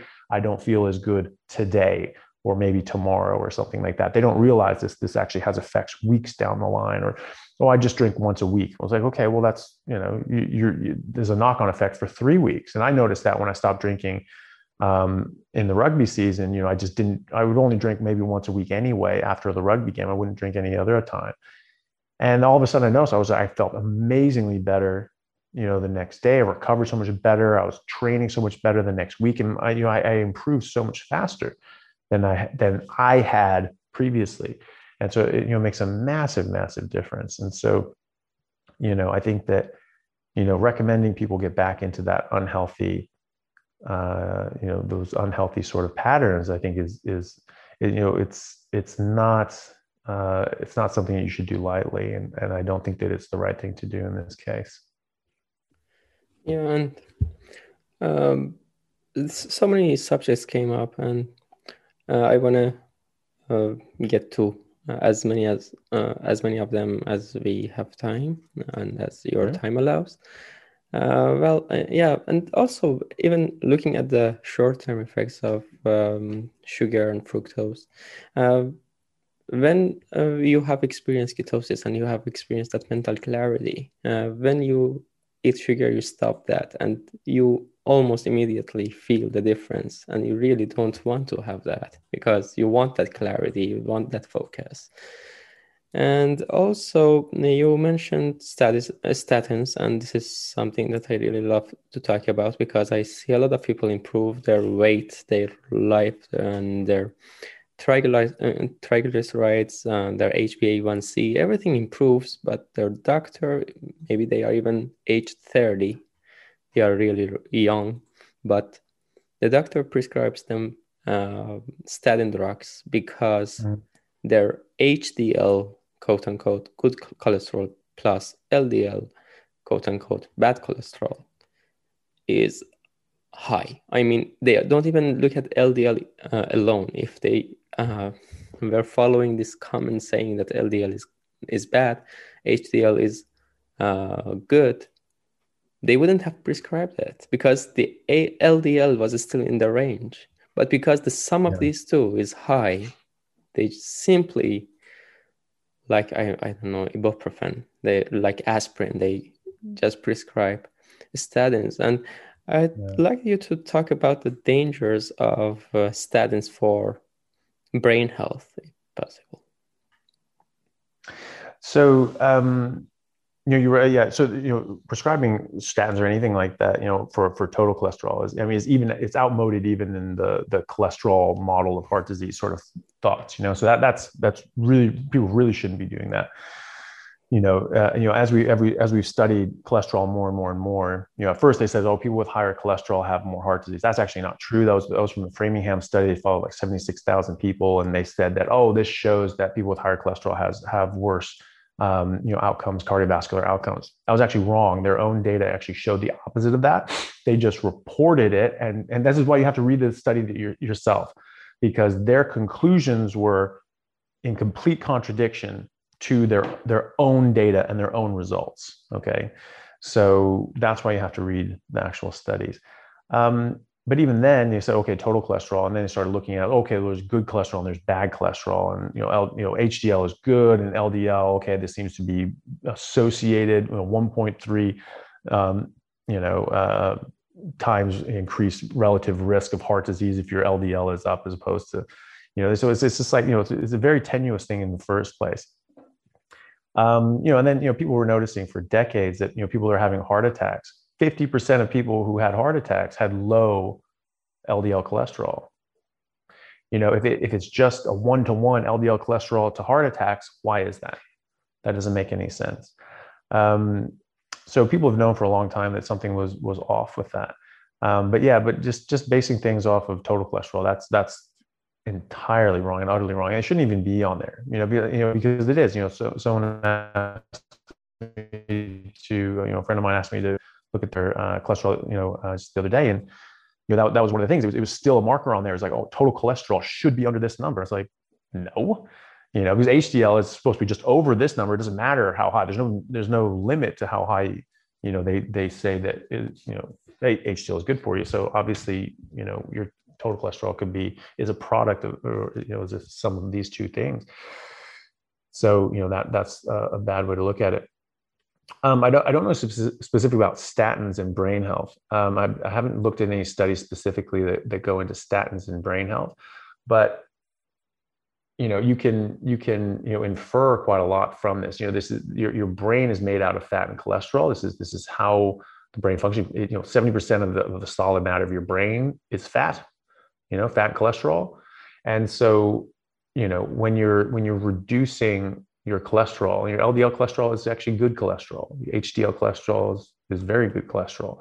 These are all different molecules that do different things in your body and they're important. You know, the, you know, the brain is made out of fat. and when you, you know, every every minute that we're awake, we get you know low grade brain damage and when our neurons are firing they actually get damaged our neurotransmitters break down into to components that are actually toxic to our neurons it's, it's a crazy thing I don't, I don't know how that passed you know through evolution but but it's true and so you know our neurotransmitters break down into toxic substances and, and that damages the cell and so forth and it, it gets damaged in other ways as well and so you know it needs to turn off and rest you know And this is why you know different parts of your brain are on and off at different times. This is why we have to sleep because your brain needs rest and it needs to rebuild and regrow. Well, if you get less than six hours of sleep on average a night, you're six times more likely to develop Alzheimer's later in life. Okay. It's because your brain's slowly breaking down and you're not sleeping enough to build it back up. Okay. But it's also been shown that people with higher saturated fat, higher LDL cholesterol, um, bad cholesterol, and so forth are protected against Alzheimer's, protected against Parkinson's, protected against dementia, protected against autism. Okay. Mothers with higher LDL cholesterol and saturated fat intake have lower rates of kids with autism. Okay. Uh, and there's a, there's a, whole bunch of things that go into autism as well. You know, studies that show causation actually uh, to do with diet, but but that's that's just uh, you know one part of this. Um, so you know if you're if you're you know not eating fats and cholesterol and so forth, you're eating a you know a heart healthy low fat diet. You're not giving your brain the materials that it needs to regrow. Now you may be getting enough sleep. You know you get sleep and you get you know the workers to the job site, right? But you know you, you can only sweep so much you know? If you want to you know build a building you need to put down some concrete. Well you need concrete you know for that. And so you know you think of you know cholesterol and saturated fat as that concrete. Now your brain is made out of specific fats you know? Like 20% of your of the fats in your brain are or you know um the dha um you know and, and a lot of these things are like very long and dha doesn't exist in plants or fungus or whatever. You have to get it from from animal sources. This is why people people cut down the fat or they'll cut down, you know, maybe they'll eat, you know, vegetable oils and things like that. That's completely toxic anyway. They get they get very unstable once they get out of the plant. They're not good for you in the plant, but they're really bad for you out of the plant. And when you cook with them, that speeds up that reaction. Every 10 degrees centigrade you go up, doubles the reaction rate. So you get up to a normal cooking temperature, and you can increase this breakdown uh, uh, rate by by tens of millions of times. Okay, hundreds of millions um, that's bad. And the fats are, are actually quite bad too. You know, the you know omega sixes as opposed to omega threes. The omega sixes break down into very pro-inflammatory uh, molecules that cause cause a lot of harm. So there's a lot of problems with those. But you're specifically not getting the the the types of fat that you need to grow your brain. You know the the very long chain fatty acids and the DHAs right? The 20 and 22 chain fatty acids that, that you don't get in the plant kingdom, right? You have to get these from animal sources. And so, you know, because we don't really make them well ourselves, we really do have to get them from our diet. They're essential fatty acids. Okay. So if you're, you know, eating a low fat diet, you know, even if you're getting enough sleep, your brain's not going to be able to rebuild itself. It's going to be okay with the sleep and everything like that, but it'll break down. It's going to break down. This is why our brains atrophy you know as we as we age that's normal for aging. It's like no your brain is decaying. You know that's not that's not good. You know we're just we're just accepted it as normal just like the romans with the lead pipes they've accepted that as normal because that's what they've always seen. Okay i guess that's just what that's just what you do. But no you don't have to. So you know cholesterol is part of that. Cholesterol is really good for your brain. Cholesterol you know most your brain is cholesterol you know every you know like i said you know every cell membrane in your body is cholesterol right? And so if you're taking a statin which again is cytotoxic and cause it causes direct damage to your cells um, unless you you know supplement with vitamin CoQ10 and there's other side effects as well. But you know most people don't take it with vitamin CoQ this is why they have real bad like muscle cramps and muscle aches and all these sorts of that that's that's their cells you know getting in trouble you know you work out really hard you get a lot of lactic acid you're like oh that's really sore. You know that you know you're getting that sort of sore feeling because you're you're damaging uh, your cells because of this lack of co- vitamin CoQ10 and then you're you're you're reducing the cholesterol which is really good for you and it's really good for your brain. So you're you're you're going to affect you know how your brain functions and repairs itself if you limit you know one of its one of its core substrates. So you know I, I haven't i haven't i can't remember any studies looking specifically at statins and, and brain function, except in that people that were, you know, taking statins and so forth actually had worse, uh, you know, um, cardiovascular, cerebrovascular events. You know, so they're actually getting, you know, more strokes, more heart attacks, and things like that. But you know, you can infer just from these function, the functions of these drugs that this is this is reducing cholesterol which is good for your brain. Therefore, it's going to, you know, restrict uh, that that functionality of your brain and that re, you know rebuilding of these structures in your brain. Yeah. And how about we now move on to exercise? And what sort of exercise do you, would you recommend to for brain health, for body health, and which one is more yeah. evolutionary consistent? Well, you know, um, any exercise is good you know a lot of you know some people you know are have been, have been sick for a long time or you know broken down their body and so forth in, in various ways you know arthritis and it's painful you know walking is very good that's that's something that anyone can do um, you know the Maasai in, in Africa these guys look like you know they're Olympically fit they could run for you know forever and they look at okay do these guys just work out all the time these guys are just ripped uh, they found out no they found out that you know they they only worked out 1.6 times as much as uh, you know the average American. And at the time, you know, we are considering that you know the average American was pretty slovenly, you know, pretty lazy, and you know, so exercise is really important. Diet is the most important.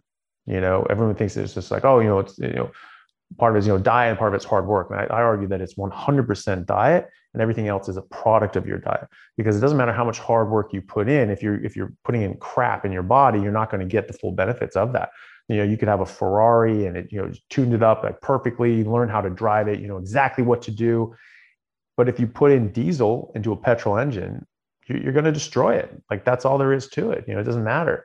You know it doesn't matter that you had well it's like okay well maybe just a bit maybe some so 5% diesel in a petrol car maybe just some diesel every now and then just on your birthday just for like a special occasion or something. It's like no like you're, you're going to ruin that and so that that is definitely the most important thing is getting the proper nutrition. After that you know the exercise really really you know pole vaults you forward because there's a lot of different sorts of stimulus uh, that exercise gives. It's just basically you know, the old adage you know you get busy living or you get busy dying. You know if you're exercising you're pushing yourself you're giving a lot of signals to your brain and your body to like we need to keep going. We need to rebuild. We need to regrow. We need to get bigger and stronger and better okay? Because we're still living here. We're not we're not we're not done here yet okay? So we still got to go we still got to go. There are a ton of studies that look at brain health and dementia and so forth uh, in respects to physical fitness and, and physical strength okay? Muscle mass people that you know people that are elderly that have that more muscle mass have much much better outcomes long term. There was a one study that looked at just leg strength and and longevity and and you know you know staying out of nursing homes and being independent and and uh, and overall health and so forth there was a there was a very very strong correlation between strength of someone's legs you know and their overall health uh, going forward as they aged um, you know it, it's it's something that's quite sad to see you know the elderly population. Sometimes people get so weak they they literally can't lift themselves out of a chair you know they, they can't lift their own weight out of the chair with their own legs. That's quite sad you know and and when you start going backwards like that you become you know bed bound you can't really walk anymore. You're just sort of you know in chair someone has to help you out or you get like a special chair that sort of you know picks you up and takes you out and you can sort of putter around. You know you're you're you're not uh, going to be able to do a lot for yourself for very much longer. And when you get to that point, you, the less you do, the less you're able to do.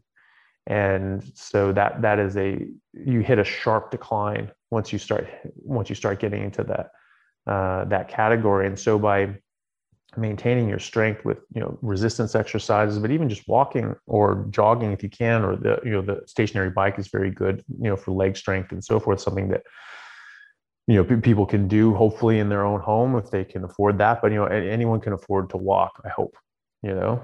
And um, but what i do I, I like i like running. I've always played field sports and so forth. So i really like being able to run and to sprint and being athletic and and and and having that feeling that my that i can do dynamic things with my body. Um, i also you know really like weightlifting as well. And you know resistance you know weight training i think is is very very good you know there's a lot of different sorts of you know neurochemicals that get stimulated when you when you work out heavily and actually makes your brain work better um, you know when i was studying for my mcats and so forth i always i kept playing rugby and i kept making sure that i was doing all my exercises because it, it made my brain work better you know and so that's something that that we also know i really i'm i'm a big fan of of weight training. I think that it's it's very beneficial. You obviously need to know uh, the right techniques and so forth, but uh, because you can you can really hurt yourself. Um, this is why like you know things like CrossFit and so forth. Sometimes you have a good trainer or like you know someone who, who shows the shows people the right technique and the right form. But then you, you there's a lot of people that's quite disturbing. They say, oh, just you know do like a you know like a clean and jerk or a snatch or whatever uh, or deadlift. Just do it any way you can, any way you can get it up. It doesn't matter. Functional strength and all these sorts of things. Like, no, no, no, that's dysfunctional because you're you're moving your body in ways that aren't supported by the main muscle groups, and so you're kinked out. You're in a little thing, and all of a sudden you, you're you're you're putting yourself into a position of weakness, and you and you get serious serious injuries.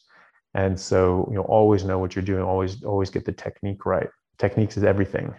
You know, I mean, like it, everything. You know, in sports in science and work, everything. I mean, you can be sloppy on anything, but if you if you get the details right, you get the technique right, you're going to be better off. You know, a mathematician, it's technique. You, have to do this perfectly. You have to do these sorts of things perfectly, or you'll get the wrong answer. You're not gonna you're not gonna be able to solve anything. In surgery, it's technique. You know, I mean, you really need to know how to do these things properly. It makes a difference, and and so that that's with everything in life. It's one of the one of the biggest lessons I've ever learned is technique is everything. You start with the technique, you get it perfect, and then you go on elsewhere. So you get the technique perfect, you, and then you go up on weight. You know, people say, "Well, I want to lift big, I want to do this," and they and they sacrifice their technique and their and their uh, um, you know body position and so forth to try to struggle out something. Well, you're going to get hurt. You're gonna you're to destroy one of your joints. You know, and and you're not going to like it. So, you know, get the technique, get it right, and then build up, then build up the muscle. That'll come. You just have to be patient. Um, but I think that that those sorts of uh, workouts are extremely beneficial uh, to everybody, and it just also is just fun when you're doing it. You know, like I was saying, when when you're in this metabolic state, then you can you can mobilize energy freely. You know, you make the energy that you need for whatever you're doing. Sitting here talking to you, I'm, my body's making the exact amount of energy that I need to sit here and talk to you. Okay. But when I work out, my body produces the exact amount of energy I need to do whatever I'm doing. So when I work out harder, I produce more energy. Well, energy make when you burn energy, it actually makes you feel good.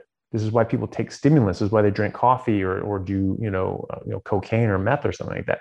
It makes you feel good when you're burning energy. You feel alive. Okay. So when I work out, I burn more energy and I feel amazing. Most people drink a Red Bull or, or you know, an energy drink or something like that so that they can have energy so that they can work out, right? I'm the opposite. I work out so that I can have energy, right? And so the harder I work out, the more energy I'm burning, the better I feel, which makes me want to work out harder, which makes me feel better, which makes me want to have, so it's this positive feedback loop. And you get into that. And this is what we used to call the, you know, the runner's high you know, you, you'd run and run and run, and then you'd hit the wall and you just feel raw. And most people stop right there. You know, most people even get to the wall. But, you know, if you go to the wall, most people stop at the wall because it sucks. It's a wall. You run into it. It's a very descriptive term. I've been there. And I've also been where you just keep pushing, pushing, pushing, and you break through the wall and you get your second wind and you just go and you get this runner's high and you just feel amazing. You just go forever. Been there too. But now, but biochemically, biochemistry, uh, biochemically, what that is, is that you know you're you're eating carbohydrates, your insulin's up, so it's blocking all this energy, uh, mo- all your energy mobilization. But you have blood sugar and you have liver glycogen and you have muscle glycogen, and so you're using those, and you have energy and you're using them. Maybe you drink some coffee or a Red Bull or something like that, and you have a little more energy from that. And eventually, that's going to run out, and you'll hit the wall because your your body cannot you know produce more energy. It can't. And so you feel rotten and the more you do like the worse you feel like oh my god i can't do this. Normally it takes about 24 hours for that for you to run out that clock. That's why people do intermittent fasting. They wait out the clock and then they fast once a week and they feel amazing. That's when they run marathons. It's like yeah because you're in you're in the metabolic state you want to be. But if you push through it you keep pushing and pushing and pushing you'll force your body to start making energy again. You'll force yourself back into that metabolic state that you're supposed to be in all the time. And then you're producing all the energy that you need for what you're doing. Right. And that's what that runner's high is. That's what that, you know, that second wind feels like. Well, I'm, I live in that second wind. I'm always in a runner's high because my body, my body's always in that that bio, biochemical state. And so when I work out, I just feel better. And it's like, it's almost like, you know, it's almost like a vice, you know, because like, you know, I go to the gym and I start lifting weights. I don't want to leave because I feel really good when I do it. It's like a dry, I just feel amazing. You know, Arnold Schwarzenegger um, said that actually on his, you know, now he's all doing the whole, um, what like game changers non. So I already hit the record button. Sorry, disconnect. Yeah, that's all right. So we got to Arnold Schwarzenegger, and that was uh, when I got disconnected. So we can. Okay, yeah. There. Yeah, yeah. So, so Arnold Schwarzenegger, like he, um, you know, his, you know, he was eating just tons of meat and so forth, and and you know, almost exclusively meat, really, from the sounds of it, from his own sort of accounts. Um, and you know, he was saying he was always felt good, always felt good. You know, every time you, you know work out, every time you lift, he just felt better and better. You know, just felt amazing. And that and that you know, he's describing exactly what I described uh, to you. There is that that biochemical process where your body's you know just you know building you know or or releasing all this energy and burning all this energy um, because of the things that you're doing. You're stimulating it too. It makes you feel good. Um, and so you know it's it's just that whole principle so it's you know it i really enjoy working out i really enjoy my workouts and i have to be careful because sometimes i'll, I'll just i'll be there for like four hours you know and i really can't i was like i've got i've got things to do i can't do that um you know but when i was in seattle and i had had a bit more time know i basically just i had a I had a weight room in my uh in my house which was great because I had exactly what I wanted. You know, I didn't have to wait for some, you know, jabroni doing curls on the squat rack or something like that. You know, it's just like, get out of the way. Um, you know, so I could just do whatever I wanted, you know, as much as I wanted. And um, so, you know, when I, you know, I do everything I need to do during the day and I come home and, uh, you know, however much time I had, I just, I just lift and I'd put on like books on tape and, and, or interviews or lectures or, or, you know, debates on, you know, by, by different people I found interesting or, or topics that I found interesting and uh, I was just listening. I figured that I could, you know, you know, if I was if I was listening to something educational, I could, you know, justify, you know, working out for four hours. And sometimes I would, you know, I just I just lift for like three to four hours. If I had three hours, I'd lift for three hours. If I had four hours, I'd lift for four hours. And you know, I wouldn't get sore. I wouldn't run out of energy. I wouldn't get tired. I just I just want to keep going, keep going, keep going. And I would have to just sort of cut myself off at around you know 11, 11:30, and then you know eat a big steak and go to sleep. Um, but you know, I just, you know, always felt just amazing for having done that, you know, and like, you know, recently I haven't been able to, you know, get in the, the gym recently and it's like, it, it um, you know, I still feel good. I still feel great, but I, I don't, you know, I really do miss, you know, being in the gym. And so, you know, just getting back into that now, but, you know, you just get sort of stuck and you get the little COVID restrictions, shutting down gyms every now and then. And, you know, and then you know other other sorts of things get in and you sort of get out of the, the habit of it but i think i think you know lifting weights is um, you know staying fit whatever whatever exercise you're able to do and always just challenging yourself don't just stay in one in one spot you know you want to you want to grow and so you know if all you can do is walk then just walk and if you can walk you know five minutes then walk for five minutes and then if you can do seven minutes the next week and 10 minutes the week after and so forth just whatever you do just build up you know, and the more you do, the more you'll be able to do. And you know, you're lifting weights, just you know, again, technique, just keep it, keep it, you know, solid technique, and then just be a low weight. Who give, who cares? You know, just just do it correctly, and then build up from there. Um, and so whatever you do, just build on it. You know, every time. And I think that's that's a um, you know that's a good model.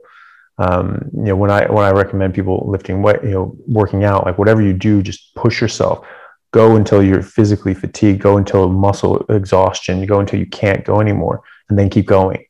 You know, most people don't do that. And that's the difference, you know, in between someone who gets very good results or, or an elite athlete and someone who, you know, is, you know, you know, average, you know, is that, you know, you, you really go like, you know, I don't go, I, you know, if I can do 12 sets, I don't just stop it. If I'm going to do 10, if I can do you know two more i'll do two more. I'll go until i can't go anymore. You know i figure that's i, consider that the workout. I don't consider the 10 you know revenue just oh we'll do 10 that's fine. Most people just stop at that. Well most people don't get good results you know? And so it's those last two set uh, reps that actually make the difference, that actually make the workout. Where you're struggling to get those last two out, those, those make all the difference. And so, whatever you do, just challenge yourself every time and push yourself, and always go to fatigue and always go to failure. That's what. I would suggest. Yeah, that's exactly what what my experience has been. Also, even when I had a crappy diet, uh, after doing exercise, I felt yeah. that I am ready for work, for mental work, for any, any kind of work. Yeah. And now it is even more more pronounced and i really go to to the gym and i feel after that yes this is the start of my day. From now i can yeah. go on. Yeah uh, so my connection is very unstable and i want to also be very respectful of your time and thanks for your time and uh, i learned a lot from this session. Good. And yeah there are going to be a lot of notes that i am going to take from this session that i had with you. So yeah. thank you so much uh, it means yeah. a lot to me. It's been a pleasure. Yeah. No, you're, you're very welcome. It was, it was good to talk to you. Thanks for having me. Hope you've enjoyed this episode of Round the Fire. If you are watching this video on YouTube, please give it a like and hit the subscribe button. If you're listening to the podcast, please leave the five star review. It would cost you nothing but help me a great deal, especially if you do so on Apple Podcasts. Also, if you feel particularly generous, consider supporting me via Patreon, PayPal, or Bitcoin.